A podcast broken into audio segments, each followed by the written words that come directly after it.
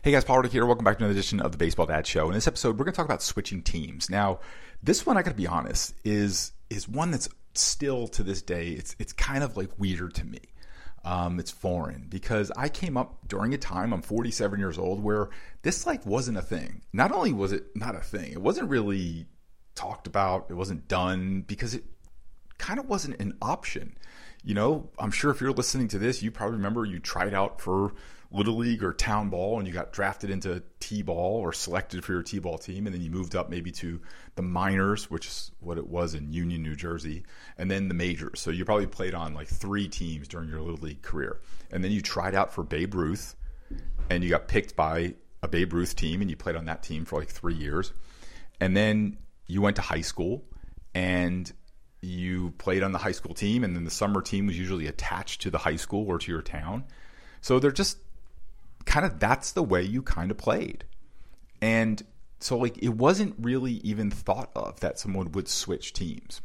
And I remember like my dad was either on like the board or the committee or something at the little league and I remember vaguely like a kid wanting to switch teams.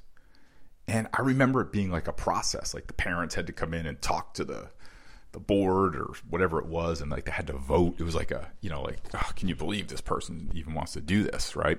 But now it can happen tomorrow. You could take your kid off a team today and you could put them on another team tomorrow. And not only is it done it's you know done a lot. It's often done the wrong way and it's often done very short-sighted. So when a parent or a player comes to me with this situation like should i switch teams or i'm going to switch teams or whatever the situation is. Part of my job for the for the the dads and the coaches and the players that i mentor my job is not to tell them what to do because i can't i couldn't possibly tell anyone what to do. I don't i'm not there right? I don't know the the circumstances beyond what they tell me. But my job is to really to help them see things clearly. And psychology 101 is there's two kind of you know minds we can get in. There's an emotional mind and there's a rational mind. And where those two meet is usually what you would call wisdom. And oftentimes we make the decision to switch teams while we're in our emotional mind. So, as often has been done for me, um, what I try and do as a mentor is to be the rational mind and to really present a larger view so that they're not making an emotional decision and they're making the right long term decision for their son.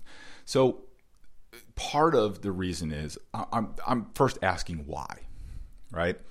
And I'm just going to kind of preface this like, in no way, shape, or form should any player or family be in an environment where there's an abusive coach, right? So, you know, it'd be pretty rare to have a physically abusive coach these days, but there are certainly verbally abusive and, and mentally abusive coaches. Um, now, having said that, I've had a lot of people come to me over the years and say, this coach is verbally and mentally abusive to my son.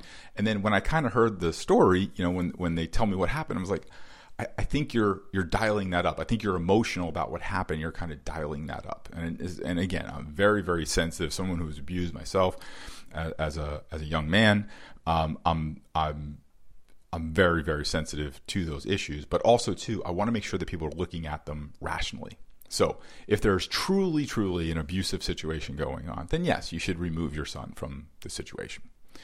Um, but oftentimes is something happens or there's a pattern of something happening and and the parent the player are very emotional right? And so what they're usually emotional about is, is, a few different things. Like they're emotional about the circumstances. Like they either think that their kid should be playing more or playing a, a, a, different position or playing ahead of another kid or hitting at a different spot in the order or pitching more or pitching in certain types of games.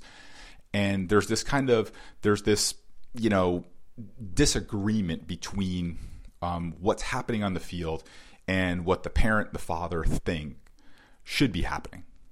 So in this situation, what I'm always pushing people towards is, are you sure? Right? I have two sons. I, they're the most perfect things I've ever seen in my entire life. Um, I, I, I get it. You know, I get it. I get it, especially too, if your kid has some talent and he has some passion and maybe you're seeing things differently. I'll tell you this most dads that I speak to have an exaggerated view of their son's potential and their son's ability. That doesn't mean that it's that their son can't have a great career or won't have a great career. It's just that they're they're not seeing things clearly. And they're seeing things through the lens of this emotional dad who thinks his kid has potential and maybe thinks his kid should be in a different circumstance.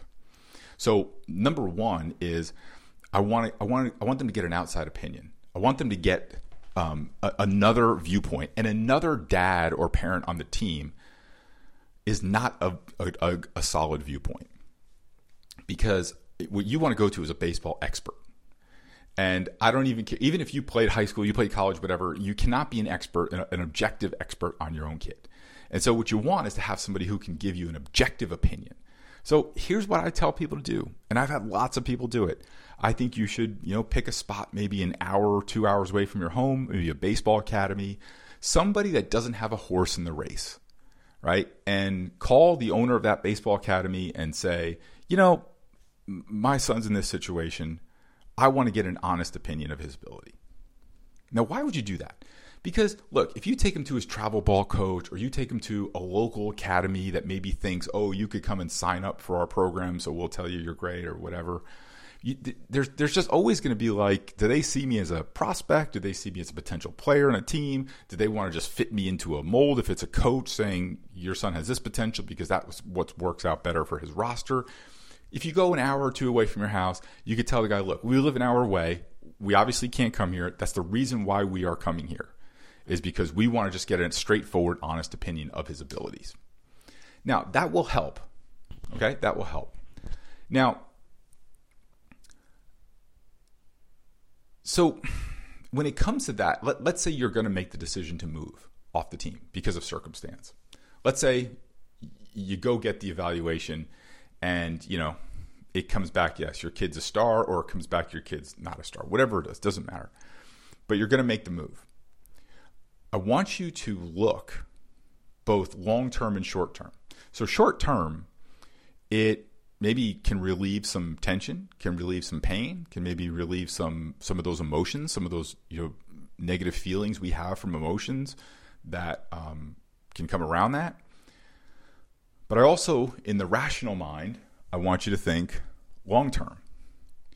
And long term is you have to understand that you are now setting a precedent. And this is one that just puts dads back on their heels. They didn't even think of it, especially when they're emotional. You're setting a precedent for how things are going to go if things aren't going the way you want. And that precedent is if if we don't like the way this is going, we're just going to quit or we're going to move to somewhere where it's going better. Now, sometimes that could be a good situation. You know, like we've probably all moved jobs or or or even moved where we live because we we want a better situation. But baseball is not necessarily a job and where we live. Baseball is a very temporary situation, and there's usually an out clause fairly soon, right? There's usually an ending that will come in the next few months, right? So what I would suggest you look at is is this a good long term or short term decision? And will he ever be faced with this situation again? Will he ever be faced in a job that he's going to have circumstances that he doesn't maybe doesn't like, and he can't leave because he has responsibilities to his family or responsibilities to you know college funds and mortgages and so on and so forth. But if we're setting this precedent, you have someone who will jump from thing to thing to thing. And long term, that will cost them. There are college kids today. I, I, see even in high school now they jump from school. They, they they start their freshman year at one school. They don't like the way it's going. They hop to another school and all of a sudden they got the same problem there. And then they hop to a third school and they just never get their footing. It happens in college too except college there's some rules that kind of prevent players from bouncing around. But I've seen players just make an emotional reaction because of their college team and either have to wait a year to play or they just they bounce around and they kind of they kind of are filed away by college coaches are this is a kid that maybe if he comes in for a year he fills a role or whatever and you know we're not going to build around him because he if he doesn't like the way it's going he's just going to leave and so it can it can create an insecure footing for a player jumping from team to team to team. Now, let's say you do jump. I want to make sure that parents are very aware because I've, I've dealt with a lot of players who've jumped from one, one team to another. If the same situation happens at the second team, there's one common denominator, and that maybe you didn't look at it clearly. So that's circumstantial. Now, what happens if it comes down to the coach? What if he just doesn't like the coach? Well, you know, um, again, barring an abusive situation, if he doesn't get a doesn't really like the coach, is he ever going to have to work for a boss he doesn't like? Is he ever ever going to work for a manager that he doesn't like, that he doesn't get along with, that he has a different vision than of? Yeah, yeah. And when is he going to learn that? When is he going to be in a situation where you have to say to him, like, look, you might work for a long time for someone that you don't like, a boss you don't like. And you might not have a lot of choice of whether you can move or not. And you might have to learn to deal with it. You know, you might be in a position that you don't like, but that, that, you know, there's also, too, part of it when we're not seeing our abilities clearly, and maybe you are, not saying you're not, but when we're not, when we're not seeing it clearly, it always looks greener on the other side. And the worst thing in the world is talking to a a father who moves his kid on a team and goes, This situation is worse than the last one. Because they just were so fed up with what was going on. So I could go on and on and on and on about this, but what I want you to look at is number one, are you looking at it rationally and not emotionally? In between those two is is wisdom. Are you are you looking at his abilities accurately? Are you looking at the situation accurately? Are you looking at even the timing of the situation? Like, is this a situation that, you know, a couple months from now, we can move to another team when it's over? The last bit of advice I'll give you is never put baseball ahead of life. Baseball is a very temporary thing he's doing with his life right now. Even if he does it until he's until he's you know finishes a college career, which would be great, right? If he stops playing at 18 or 22, he's going to live, you know, in this day and age, probably another 80 years He's not going to be a baseball player. It's going to be very temporary. But the lessons he learns will be permanent. So if he runs because he just doesn't like the situation, um, that's going to set a precedent. If he runs because he doesn't like the people he's working with, that's going to set a precedent. If he's constantly moving because he's, you know, if, if you're making baseball more important than the life lessons, you know, so I, there's to think of like, is it best for him to, to stay on the team, to finish what he started and keep his commitment, barring an abusive situation? Yes, I do believe it is. Is it better for him to learn to work with a coach that maybe he doesn't like? Yes, I think it. I think it's worth it for the three, six months, whatever you're going to be playing. Yes, I, I think it is. Is it worth it for him to maybe accept a role on a team that maybe is not perfect for him? Yes, I think it is. I think there is something to be to put the team ahead of yourself and to be able to fit your role in the team because whatever he steps off into the real world, whatever his first profession is, I promise you he probably won't jump into the starting role his first day in his profession. He's going to learn he's going to have to learn to work as a team. And again, I'll just just looking at the emotional and the rational and just thinking long term or short term. And players who set this precedent, they get a label on them they get a label on them really fast. So these are just things to consider, things to directions to point into. Um, and places to look. So, um, if I can help with this or anything, please you just let me know. I'd be happy to. Um, head on over to Baseball Dad Show. There's lots of cool stuff for you over there, and uh, lots of cool stuff you can download as well that can help you kind of on this journey uh, of amateur baseball. So, thanks for listening, guys, and I'll see you next week. Hey, it's Paul Reddick. Thanks so much for listening to the show. I really appreciate it.